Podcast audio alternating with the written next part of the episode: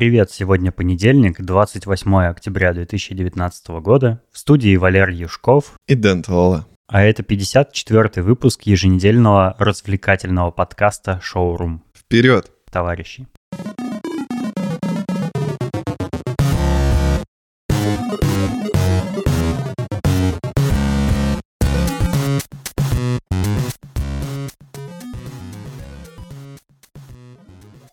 Ты когда-нибудь задумывался, каким мог бы быть идеальный отзыв о нашем подкасте? Да, он должен быть очень нежный и трепетный. И мы получили такой отзыв. Женя Иринев, 18 лет, пишет. Спасибо вам за ваши подкасты. Балдею от ваших бархатных голосов и интересных тем, которые вы обсуждаете. Как тебе? М-м, приятно, особенно от парня. Особенно, когда 5 звезд ставят. Да, за поездку. Если хотите, мы вас тоже так похвалим, если вы напишите нам какой-нибудь отзыв. Не обязательно хороший, главное честный. Да, мы за честность.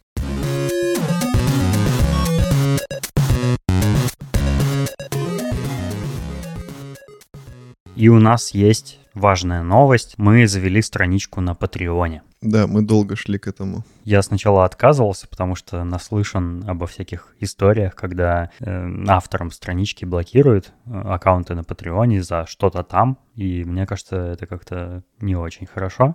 И я отказывался заводить там страницу, но, кажется, все-таки нужно.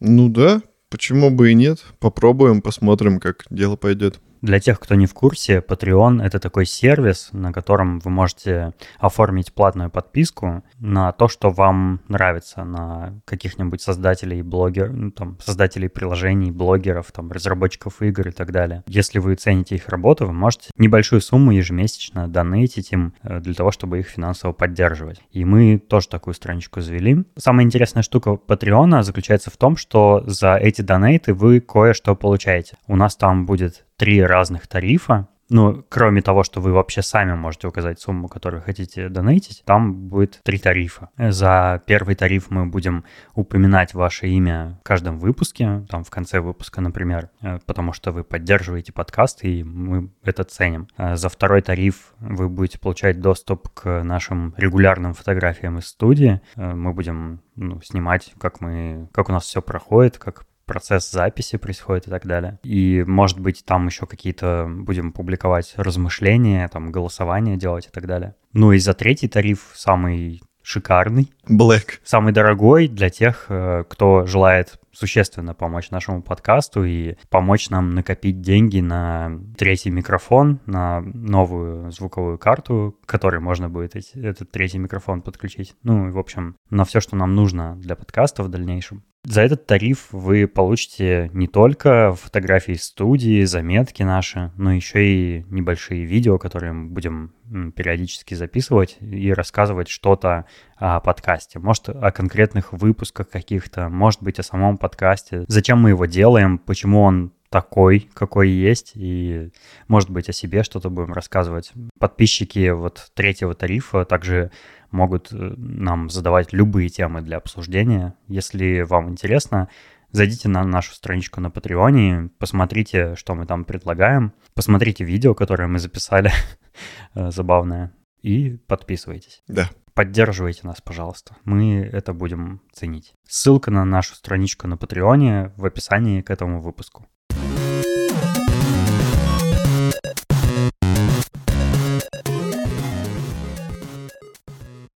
Денисон, а ты слышал, что Google придумал какую-то странную вещь? Какой-то пространственно-временной квантовый ускоритель. Ты про их новый квантовый компьютер в 53 кубита? О, да, кубиты. Кстати, в энциклопедии Фортрана точно что-то про кубиты написано, я помню.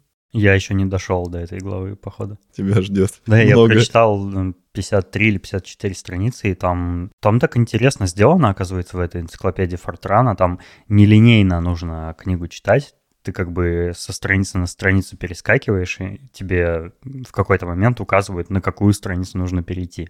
Это типа такой квест. Раньше были даже такие книги-квесты, которые нужно было типа проходить э, по мере чтения. Мне кажется, на тот момент это вообще книжка замечательная. Ну, когда вот она соответствовала своему году выпуска, то по ней очень прикольно было познавать вообще все это. Угу. Google сделает очередной шаг в разработке квантовых компьютеров. Они давно этим занимаются, как и многие другие компании. И они сделали самый мощный квантовый компьютер производительностью 53 кубита. Кубит — это такая единица измерения квантовых компьютеров, э, которая может иметь как положительный, так и отрицательный результат одновременно. И чем больше кубитов, тем выше в геометрической прогрессии производительность. То есть там, если один кубит — это бинарность, значит, два кубита — это уже четыре состояния, там, ну и как-то типа того. А, если вам интересно и вы хотели бы узнать про квантовые компьютеры, вы посмотрите видео, которое а, в статье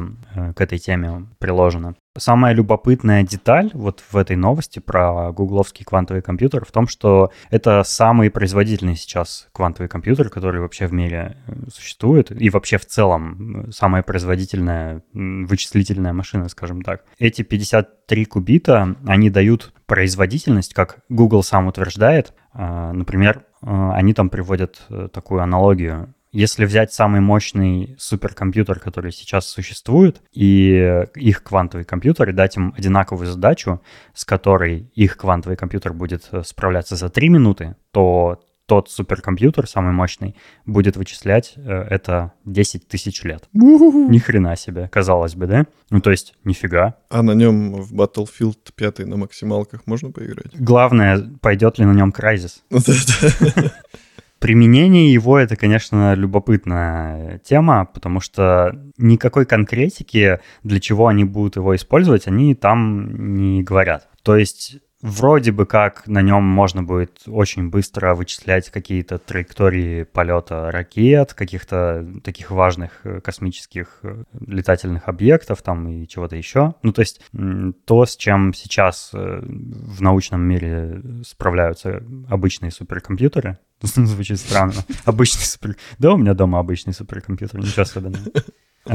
Этот компьютер будет ну, типа, там, в сотни и тысячи раз э, делать все быстрее. Но при этом они как бы не говорят, чё, для чего они вот такую монструозную машину построили, и что конкретно они будут на нем делать. Там ни в, ни в блоге Гугла, ни в научной статье, там в научном журнале, который они опубликовали, нигде ничего про это не говорится. И я предлагаю нам подумать, а что можно было бы на таком компьютере вычислить. Они могут вычислить, а разведется ли Пугачева с Галкиным за оставшийся отрезок ее жизни. Какова вероятность развода? Знаешь, есть еще э, странные люди, которые на суперкомпьютерах вычисляют число пи. То есть число π, оно же бесконечное, и вот после запятой может быть там ну, бесконечное количество знаков. Может быть, этот компьютер таки вычислит его до конца, до, до, до конца бесконечности. Только тоже непонятно, в чем э, практический смысл этого вычисления будет. Я слышал, что число π можно использовать как блокчейн. То есть оно бесконечное, и поэтому в нем есть сочетание любых цифр, то есть любые сочетания цифр. Вообще вот что ты не придумаешь, там обязательно это есть, просто до этого надо как-то дойти. Так вот, э, типа это число π может просто блокчейном быть, и это прикольно. Ты просто указываешь позицию, а дальше твои данные где-то сохраняются вот, ну, этим числом. Валера тут мне намекает, что он не в курсе вообще, что такое блокчейн. Блокчейн — это такая технология, на которой биткоин работает. Это единая цепочка вычислений, где записываются все транзакции, все данные, какие-то контракты, там что-то еще, переводы там и так далее. Э, это типа одна такая, ну, условно говоря, это такая одна гигантская формула, которая там несколько терабайтов весит. Mm-hmm. Так вот, число π может выступать блокчейном в теории. Никто, мне кажется, пока еще не пробовал это реализовать. Могут теперь. А я вот еще подумал, наверняка, ну, так как все какие-то компьютерные технологии, инновации э, все время подталкивались порноиндустрией, то наверняка и этот суперкомпьютер можно будет как-то для порно использовать. Например, не так давно в подкасте «Разговорный жанр» обсуждали VR-порно. То есть э, это видео, э, в котором ты можешь с любого ракурса быть куколдом. наблюдать за половым актом. Ну, то есть э, где-то наклониться, куда-то подсмотреть, там, куда-то залезть и так далее. Так вот, как, как можно реализовать э, такое VR-видео, где ты как бы не привязан ни к какому ракурсу? Ну, можно, например, снимать там с тысяч разных точек, да, э, тысячи камеры вокруг сцены поставить, да, и снимать со всех ракурсов, и как-то делать склейки, как, например, Google Google Earth делает, когда ты Street View включаешь и путешествуешь по улице, он же как бы кадры плавно склеивает между собой при перемещении. Вот примерно так же можно делать, но только прям с видео. А еще ну, другой способ — это Помнишь, был стартап камера Литро, которая фотографировала, э, и можно было фокус менять уже после того, как ты сделал фотку. Угу. Вот. Они делали, по-моему, они уже сейчас все свернули и закрыли, и уже не существует, но это не точно. Так вот, они делали 3D видеокамеру для съемки кино. Такая огромная, ну, типа, не знаю, размером с телек, такая, типа, матрица из линз, которая тоже снимала таким образом, что ты фокус уже после съемки можешь э, менять. И у них были какие-то сетапы из вот этих вот матриц, которые позволяли снимать прямо сразу 3D-видео. Видео, которое не рендерится, в котором нет никаких 3D-моделей, но при этом ты можешь перемещаться в нем. Так вот, э, ну, это еще один способ снимать 3D-порно. Короче, технологически это возможно, но просто это настолько тяжеловесная для вычисления технология, вот как бы блендить между собой эти э, отрезки видео, соединять их как-то, чтобы ты как в естественном мире, короче, мог находиться в, в кадре. Этот компьютер вполне мог бы очень просто справляться с подобной задачей. Мне кажется, что еще этот квантовый компьютер э, смог бы всякие вероятности просчитывать. Допустим, он бы смог... Э... Погоду в Новосибирске наконец-то точно определять. Нет, но это неосуществимо. Он э, бы, например, смог сделать сценарий идеального фильма учесть, э, допустим, все, э, все, все, что нравится людям и не нравится в фильмах, и как-нибудь с помощью каких-то формул просчитать, каким должен быть фильм, чтобы, типа, он понравился всем. А зачем, если такой фильм уже есть? Елки. То есть Цикало уже изобрел квантовый. Он тайно в лаборатории создал такой.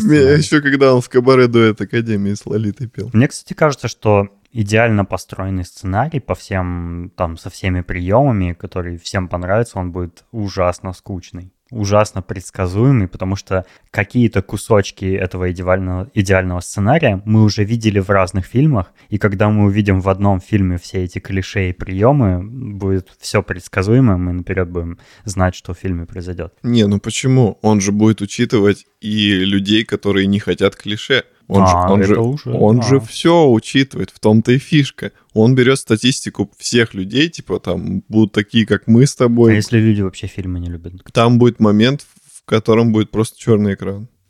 Антракт.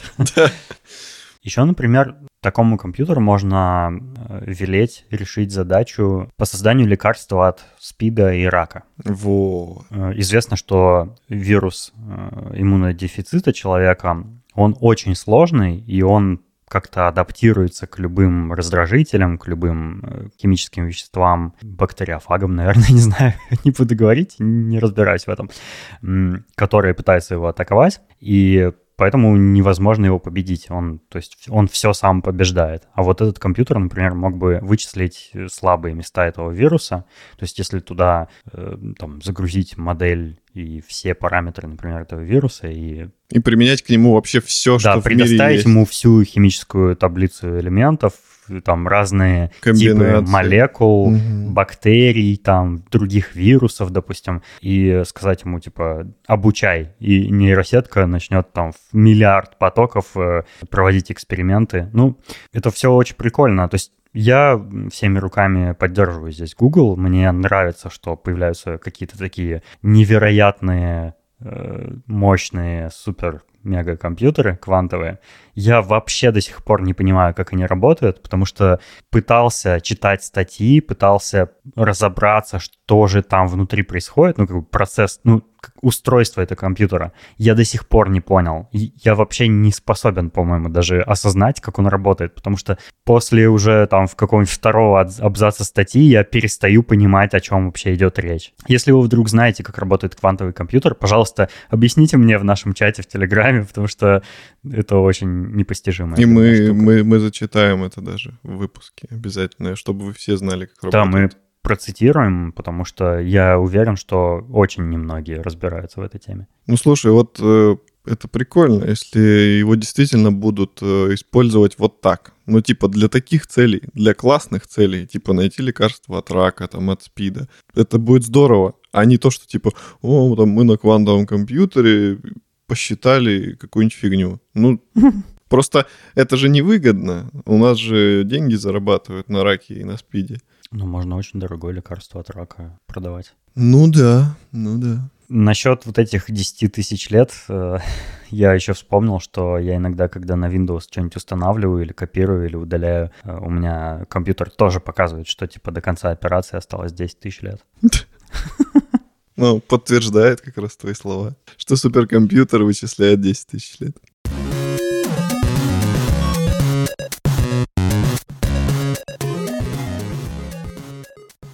Ну ладно, мы поговорили о том, э, как человечество стремится к прогрессу, а сейчас перейдем к теме, которая человечество, наоборот, тянет вниз, на самое днище. Ольга Бузова? Алкоголь и курение. Ну, почти. Алкоголь и курение на втором месте после Ольги Бузовой. Что ты скажешь про алкоголь? Ты пьешь, куришь? Морально разлагаешься. Ширяешься? По вене пускаешь? Я Нюхаешь? пью пиво угу. исключительно в маленьких количествах, типа 0,5 литрушечка максимум. Потому что... Для... Разливушечка? Не, нет, нормальное пиво хорошее, типа Гиннес.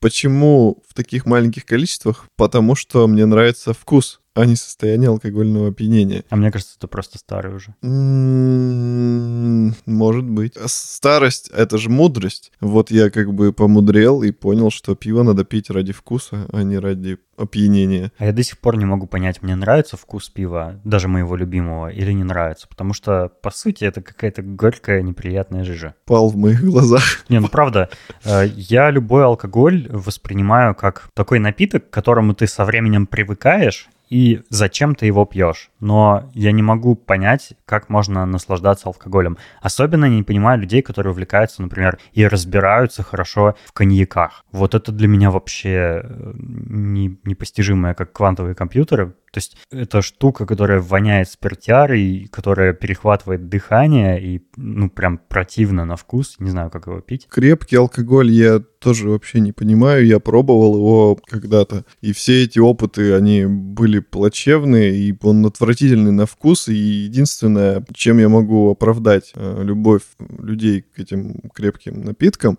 это то, что их надо мало, чтобы стать пьяным. И mm-hmm. все вот эти фразы, типа там, вот там виски такого-то года, там я его сквозь зубы сижу, пускаю вперед-назад, там потом нюхаю сигару. Мне кажется, это все понты. Я потому что пробовал виски тоже пить, это отвратительная дрянь. Он был хороший, дорогой, классный, но я не могу это, я просто во рту это ощущать противно, потому что он все разъедает, он дико дерет во все места и ну, у меня похожее отношение и к слабоалкогольным напиткам. Я иногда тоже люблю пить пиво, люблю темные всякие стауты, там, особенно какие-нибудь шоколадные стауты, вообще обожаю. Но я не понимаю, что мне в них нравится. То есть я сам для себя не могу понять, потому что они все невкусные, какая-то коричневая жижа. Если спиртные крепкие напитки, ну, прям совсем невыносимы, то пиво еще, ну, как-то, ну, как-то можно там пить, да, чем-то закусывать и как бы в компании там особенно. Но взять, например, чай.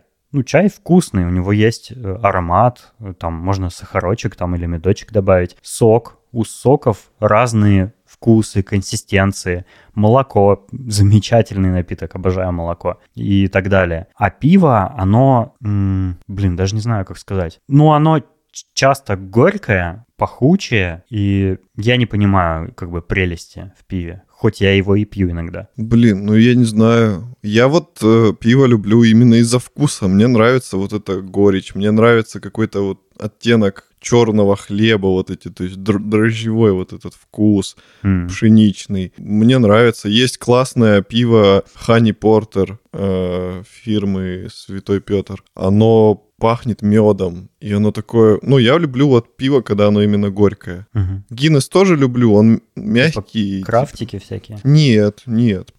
Крафтовое пиво вообще не перевариваю, потому что оно обязательно в чем-то перебарщивает. Вот какое бы я крафтовое пиво не пил, там с чем-нибудь обязательно переборщат. Если оно там с каким-нибудь вишневым вкусом, то, блин, ты просто... Тебя стошнит от этих примесей, этих добавок. Ну, оно на то и крафтовое, что чаще всего оно какое-то экспериментальное. Его же делают очень маленькими партиями. Если это не какой-нибудь там завод делает огромный типа крафтовое пиво, на самом деле крафтовое пиво там делается, не знаю, тысяча бутылок максимум, да, и это просто экспериментальная партия, потом делают другое, и оно другого вкуса. Ну, тут типа может попасться все что угодно, что ты даже не, не мог ожидать. Ну, крафтовое пиво для меня это фу. Не вот люблю. знаешь, э, какой, какие сорта пив, пив я люблю? Сауэры. Мне очень нравятся кислые пива. М, Кислые пива, я сказал.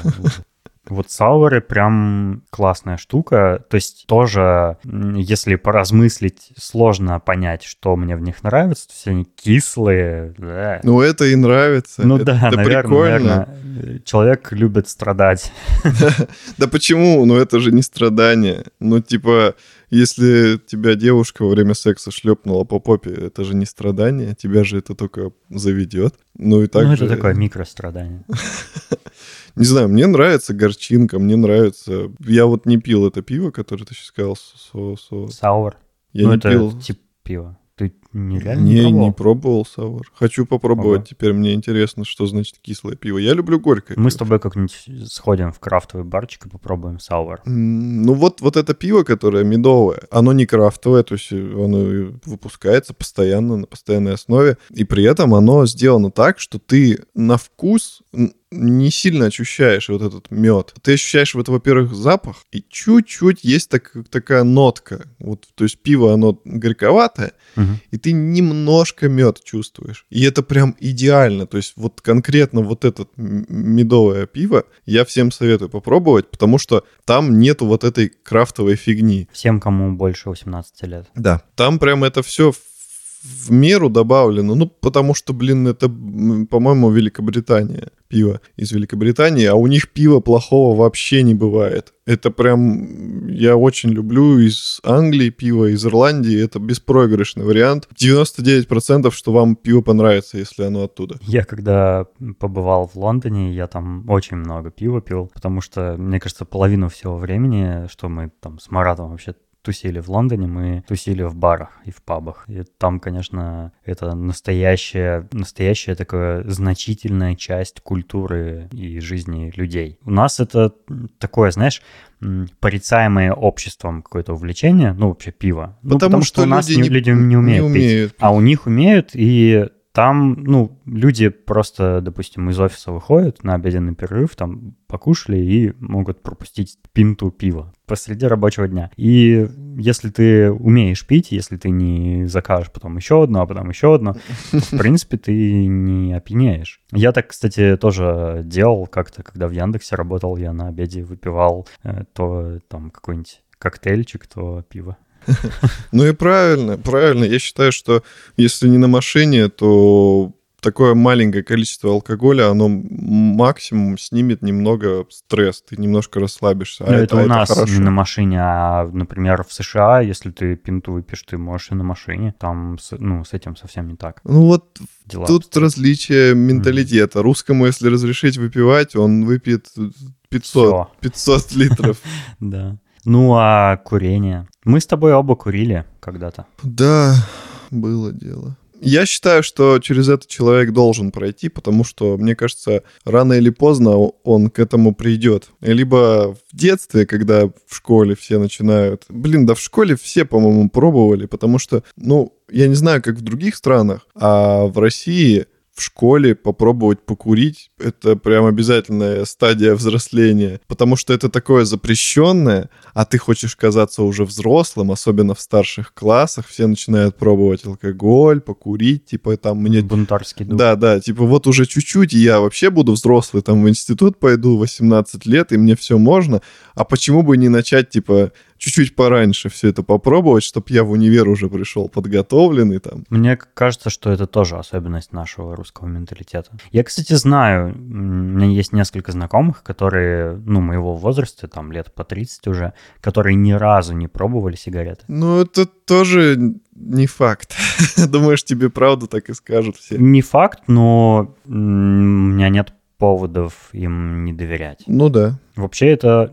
Я, я здесь с тобой не согласен. Я считаю, что не нужно никому вообще пробовать курить, а, потому что я прошел два раза через мучительный отказ от сигарет. Это было просто ужасно. Мне было плохо от сигарет. Я начал курить, по-моему, в старших классах школы и курил все годы, что я учился в универе, и там потом только как-то бросил, а, и потом снова начал, когда вот в Москву переехал. И вот когда я в конце универа бросал курить, у меня это довольно просто получилось, но э, до этого момента, ну, как я к этому пришел? Я стал себя очень плохо чувствовать. У меня появилась одышка, меня тошнило постоянно, э, у меня неприятный очень запах изо рта сигаретный был. Ну, в общем, никаких плюсов, кроме успокоения от того, что я получил дозу никотина, я не получал. В основном это сплошные минусы были, мне очень было хреново. И когда я бросил, я, кстати, прочитал книжку Алина Кара «Легкий способ бросить курить», и она на меня тогда подействовала. Я после того раза не курил лет 7, наверное, или 6. Вот. А, но второй раз мне с большим трудом удалось вообще от сигарет отказаться. Э, привычка во второй раз уже сильнее еще стала, и это было просто ужасно. И у меня было пара случаев, когда там я выпил пиво, например, немножко опьянел, и у кого-то стрельнул сигаретку. Вот в Новосибирске такое было, когда мы гуляли там с Петей. Я выкуривал одну сигарету, просто, за, ну, как бы за, всего лишь одну, и мне моментально становилось очень неприятно. Я вспоминал, насколько это отвратительный запах во рту. Э, и сейчас даже вот я не курю сигареты, я хожу по улицам, когда я вижу, что кто-то рядом со мной курит, и чувствую этот запах, мне прямо ужасно тошно становится. Я ничего не говорю людям, которые рядом курят, я не из тех, кто, знаешь, яростно, как веганы, там, начинает бороться с курильщиками. Не, я просто чаще всего просто промолчу, пройду там, отойду, но внутри себя мне становится так плохо, так стрёмно от этого запаха, и там, например, когда я в машине еду с папой, а папа у меня всю жизнь курит, э, и он закуривает, я вот не знаю, я из кожи вон лезу, мне очень плохо от этого запаха. То есть такая, такая дикая неприязнь воспиталась э, в моем организме к этому аромату, что невыносимо становится. И я бы, конечно, никому не желал э, пройти через отказ от курения. Поэтому я и никому не желаю даже пробовать курить. Э, если вы как-то случайно обошли э, там компании, которые предлагали вам выкурить сигаретки, вот эти вот периоды в жизни, да, какие-то старшие классы или универ, где там вы могли да, соблазниться на сигареты. Вам очень повезло. И даже не пробуйте, оно того точно не стоит, ощущение того не стоит, на мой личный взгляд. И если вы пристраститесь к курению, столько неудобств будет в вашей жизни. У вас будет пахнуть одежда, э, вам нужно будет думать все время, куда одеть бычки, у вас пропахнет квартира или там балкон. Ну, в общем, на это вы тратите деньги. Короче, просто все, любой аспект, о котором вы подумаете, он несет в себе минусы. Вот мое отношение к курению. Ух, ты прямо сейчас, наверное, народ заставишь бросить, кто курит. Ой, я был бы так счастлив, если бы кто-то послушал э, этот мой монолог и отказался от курения, но я что-то сильно сомневаюсь, что такое может произойти. Ну, я тут тоже против курения. Ты меня не дослушал просто. Я... А не, не, я не, я не утверждал, что ты поддерживаешь эту идею. Ну, расскажи подробно. Я, когда говорил, что типа, что попробовать в школе покурить, я имел в виду, что не начинать курить и продолжать курить, а то, что если уж вот как-то так получилось, что вы попробовали, угу. то лучше это сделать в школе. Потому что когда ты молодой, тебе проще будет бросить. А, ну, наверное, да. Потому что чем старше ты становишься, тем ты, в принципе, слабее. Ты начинаешь уставать от жизни, у тебя стрессы, прочее, и бросить будет намного труднее, потому что ты будешь искать э, выход в виде выкуривания сигареты. А когда ты молодой, если, ну, если ты сам дойдешь до того, что тебе это не надо, это вообще супер круто. Если тебе кто-то э, близкий поможет, понять это, то это тоже супер круто. Конечно, лучше вообще не начинать. Но если уж как-то вот так вышло, то лучше бросить, пока ты молодой, потому что у тебя получится бросить. Потом уже точно не получится. Вот, собственно, мы на примере твоего папы видим, к сожалению, что трудно бросить человека уже, когда он всю жизнь курит. Хотя он у тебя вроде как пробовал бросать. Угу пробовал всякими разными способами. И кары я ему давал почитать, и электронные сигареты покупал. Ну, он от всего этого отказывается и возвращается каждый раз к сигаретам. Да, я э, тоже курил э, приблизительно в те же временные отрезки, что и ты, только бросил э, раньше. Я бросил где-то, когда мне было лет 20, наверное. Вот. И все. С тех пор я... Были случаи, когда там я выкуривал пару сигарет, но на постоянной основе я больше никогда не курил. Только если так же, вот как ты говоришь, типа пиво попил, там выкурил одну сигарету. Я считаю, что ничего страшного в этом нет. И тоже, как бы, у меня не было такого, что прям отвращение, типа, фу, это мерзко. А просто когда выпивший, особо не чувствуешь, что это мерзко. Наоборот, типа, ты какой-то такой, типа, о, круто, сигаретку покурил. Но у меня не было потом желания, типа, продолжить курить на следующий день. Я вот бросил в 20, и у меня получилось, и слава богу. Ну и раз мы поговорили про алкоголь и курение, я предлагаю еще и наркотики обсудить. Ну, после этого нас закроют. Я, у меня такая позиция о наркотиках. Я считаю, что наркотики все вообще, все-все-все, даже самые-самые чудовищные, нужно как минимум декриминализовать. То есть не садить в тюрьму людей за их использование. Ты как Навальный прям. Ну, в этом мы с ним сходимся. А некоторые из них, например, легкие наркотики, которые практически не приносят вреда, типа марихуаны и ЛСД, я считаю, что нужно легализовать. Ой. Я побывал э, в стране, в, в, нескольких странах, где наркотики либо декриминализованы, либо легализованы. Например, вот в последний раз я был в Портленде, где официально любой старше 18 лет может зайти в магазин и купить травки. И что я и сделал, в общем-то, очень много раз, пока находился там. И это, это такой наркотик, который никакой, никакого привыкания не вызывает. А, и легализация или декриминализация, она на пользу обществу идет и на пользу государству даже. Потому что когда ты начинаешь контролировать оборот наркотиков в стране, тогда нелегальных, опасных наркотиков с какими-то примесями некачественных становится меньше, потому что э, официально наркотики либо дешевле купить, либо, ну, ты просто более доверяешь там аптеке, например, чем какому-то там чуваку или какому-то какой-то гидре там непонятной. А, и, ну, это просто для тебя безопаснее и, и дешевле. А с продажи наркотиков еще и налог можно брать. Ну, акцизу, короче говоря.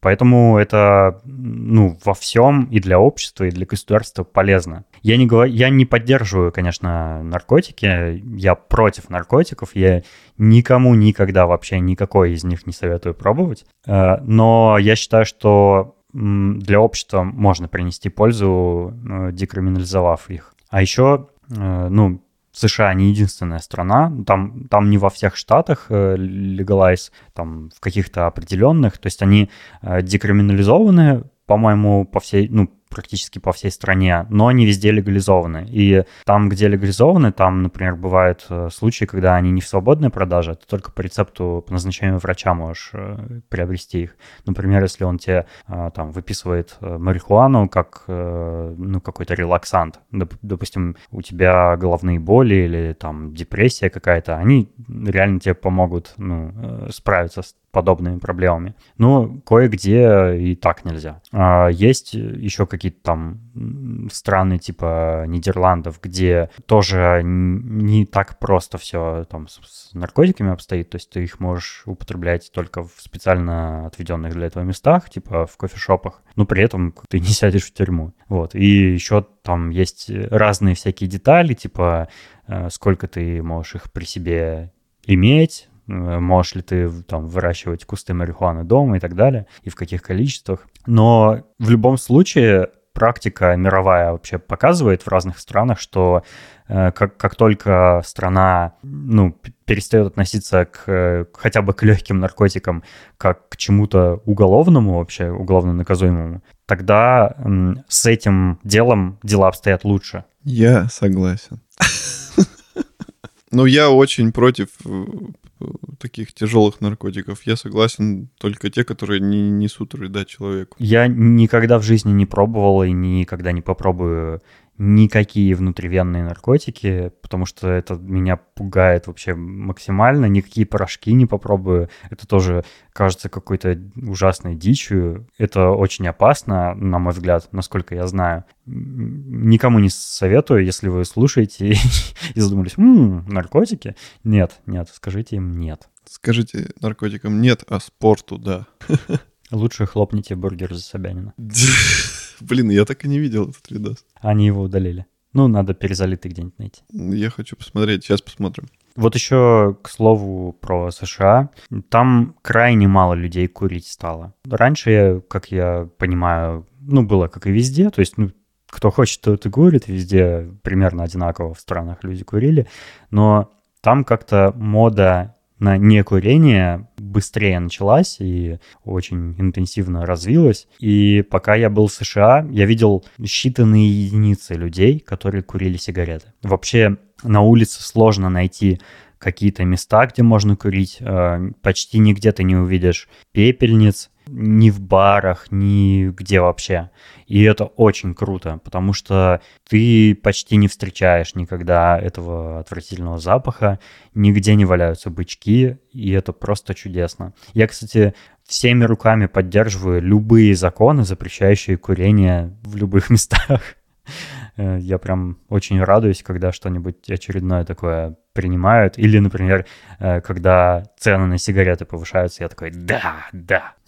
Мне кажется, повышение цен на сигареты вообще никак, никогда никого не остановит остановит. Некоторым, для некоторых людей э, ну, сигареты и алкоголь могут составлять какую-то значительную часть бюджета, и они просто могут отказаться, потому что не могут себе позволить такое. Да блин, русский человек скорее сам у себя вырастет табак на балконе и будет Это тоже сложность. Делать. Не каждый вырастет. Даже если кто-то решится и на такой шаг, то не каждый. Ну просто я вижу людей, которые курят всю жизнь. Мне кажется, они любые деньги деньги занесут, либо какие-то другие способы найдут, лишь бы продолжить курить. Чтоб прям типа он такой, ого, сигареты стоят там 300 рублей, я не буду покупать. Нет, безусловно, ты прав, с одной стороны, что кто-то, ну, кого, кого-то это вообще не остановит, но кого-то остановит.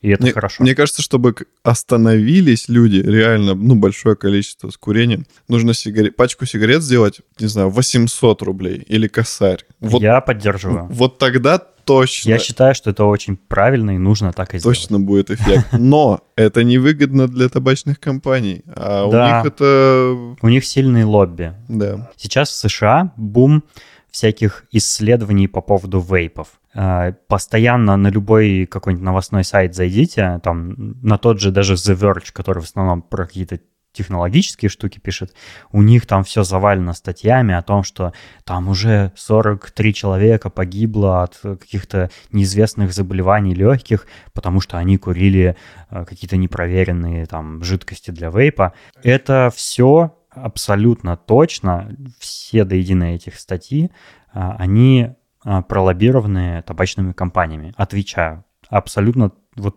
типа мы можем наблюдать, как сильно стал популярен IQOS, потому что табачные компании, ну, как бы стараются людей все-таки удержать на том сырье, которое они продают потому что им это выгодно. И поэтому, когда вейпы начали потихонечку набирать популярность, какая-то табачная компания там придумала IQOS, еще какая-то что-то другое придумала. Вот. И все эти статьи, конечно же, написаны табачным лобби. Поэтому, если вы что-то подобное встречаете, какую-то новость, обязательно проверяйте, типа, источник, там, не знаю, что-то такое, потому что Потому что, скорее всего, это полная фигня. Да. Хотя я, конечно, и вейпы не поддерживаю. Это тоже такая штука, которая очень мало исследована, и реально, ну фиг знает, что от них может э, в перспективе произойти. Потому что они появились совсем еще недавно, и непонятно, какое влияние на здоровье они могут оказать. Ну ничего, наши дети узнают, какое влияние. Или не узнают. Да, или не узнают. Мне кажется, табачные и алкогольные компании — это одни из самых сильных, и они никогда не исчезнут вообще никогда. Потому что это самый лучший способ делать людей управляемыми и зависимыми. Ты думаешь, ими движут какие-то политические мотивы? Я нет, думаю, я думаю, финансовые. Нет, финансовые, а. но алкоголь, допустим, э, превратил Россию в страну павших на колени безвольных дегенератов. Да, это правда. Ну, я вообще более оптимистично на это смотрю. Ну, мне хотелось бы верить, что эти компании просто переключатся, ну, переключат свою сферу на что-то другое со временем. То есть сейчас там на IQOS э, они там какой, ну и аналоги переключаются потом они на какие-нибудь более щадящие еще вейпы переключатся, потом еще на что-нибудь, и потом уже будут лимонадики продавать. Это будет очень не скоро. Потому что куда проще выращивать табак? Блин, это, наверное... Ну, куда проще заниматься тем, для чего инфраструктура у тебя уже приспособлена. Да, это но это, это же еще и так просто. Ты просто выращиваешь растение, сушишь его и засовываешь в бумажку. Все. Это самое простое, что можно производить.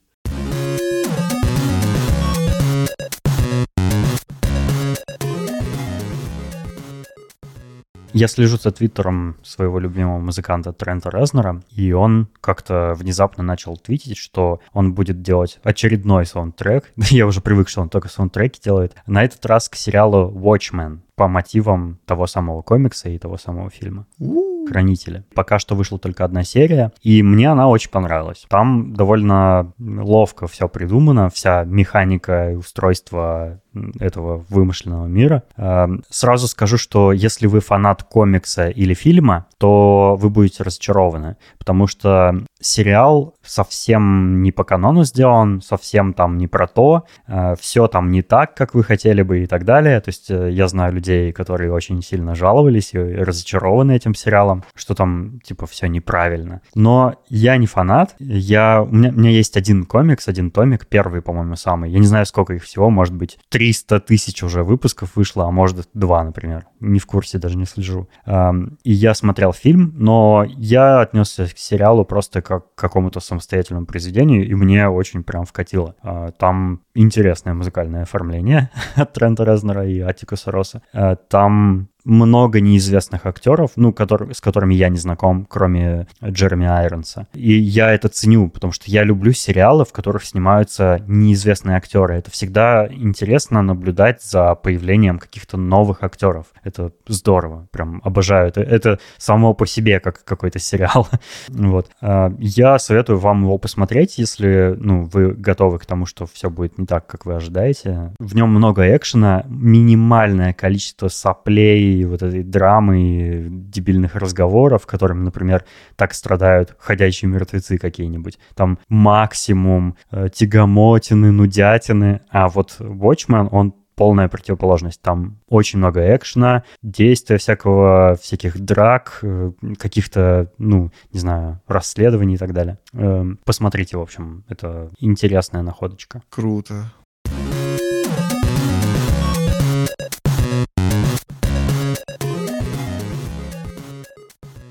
Напоследок хотелось бы напомнить вам, что мы завели Patreon и будем рады видеть вас там, в рядах подписчиков. Наверняка ведь у каждого из вас бывает такая проблема, что у вас слишком много денег. Поэтому заносите эти деньги к нам в Patreon. Мы с большой радостью их примем. Мы знаем, как распорядиться вашими деньгами. Также не забывайте вступать в наш чат в Телеграм. Ссылочки в описании к этому выпуску. И, конечно же, мы также будем очень рады, если вы напишите нам какой-нибудь отзыв, который мы обязательно зачитаем в следующих выпусках. До следующего выпуска. До новых встреч. Пока. Пока. Thank you.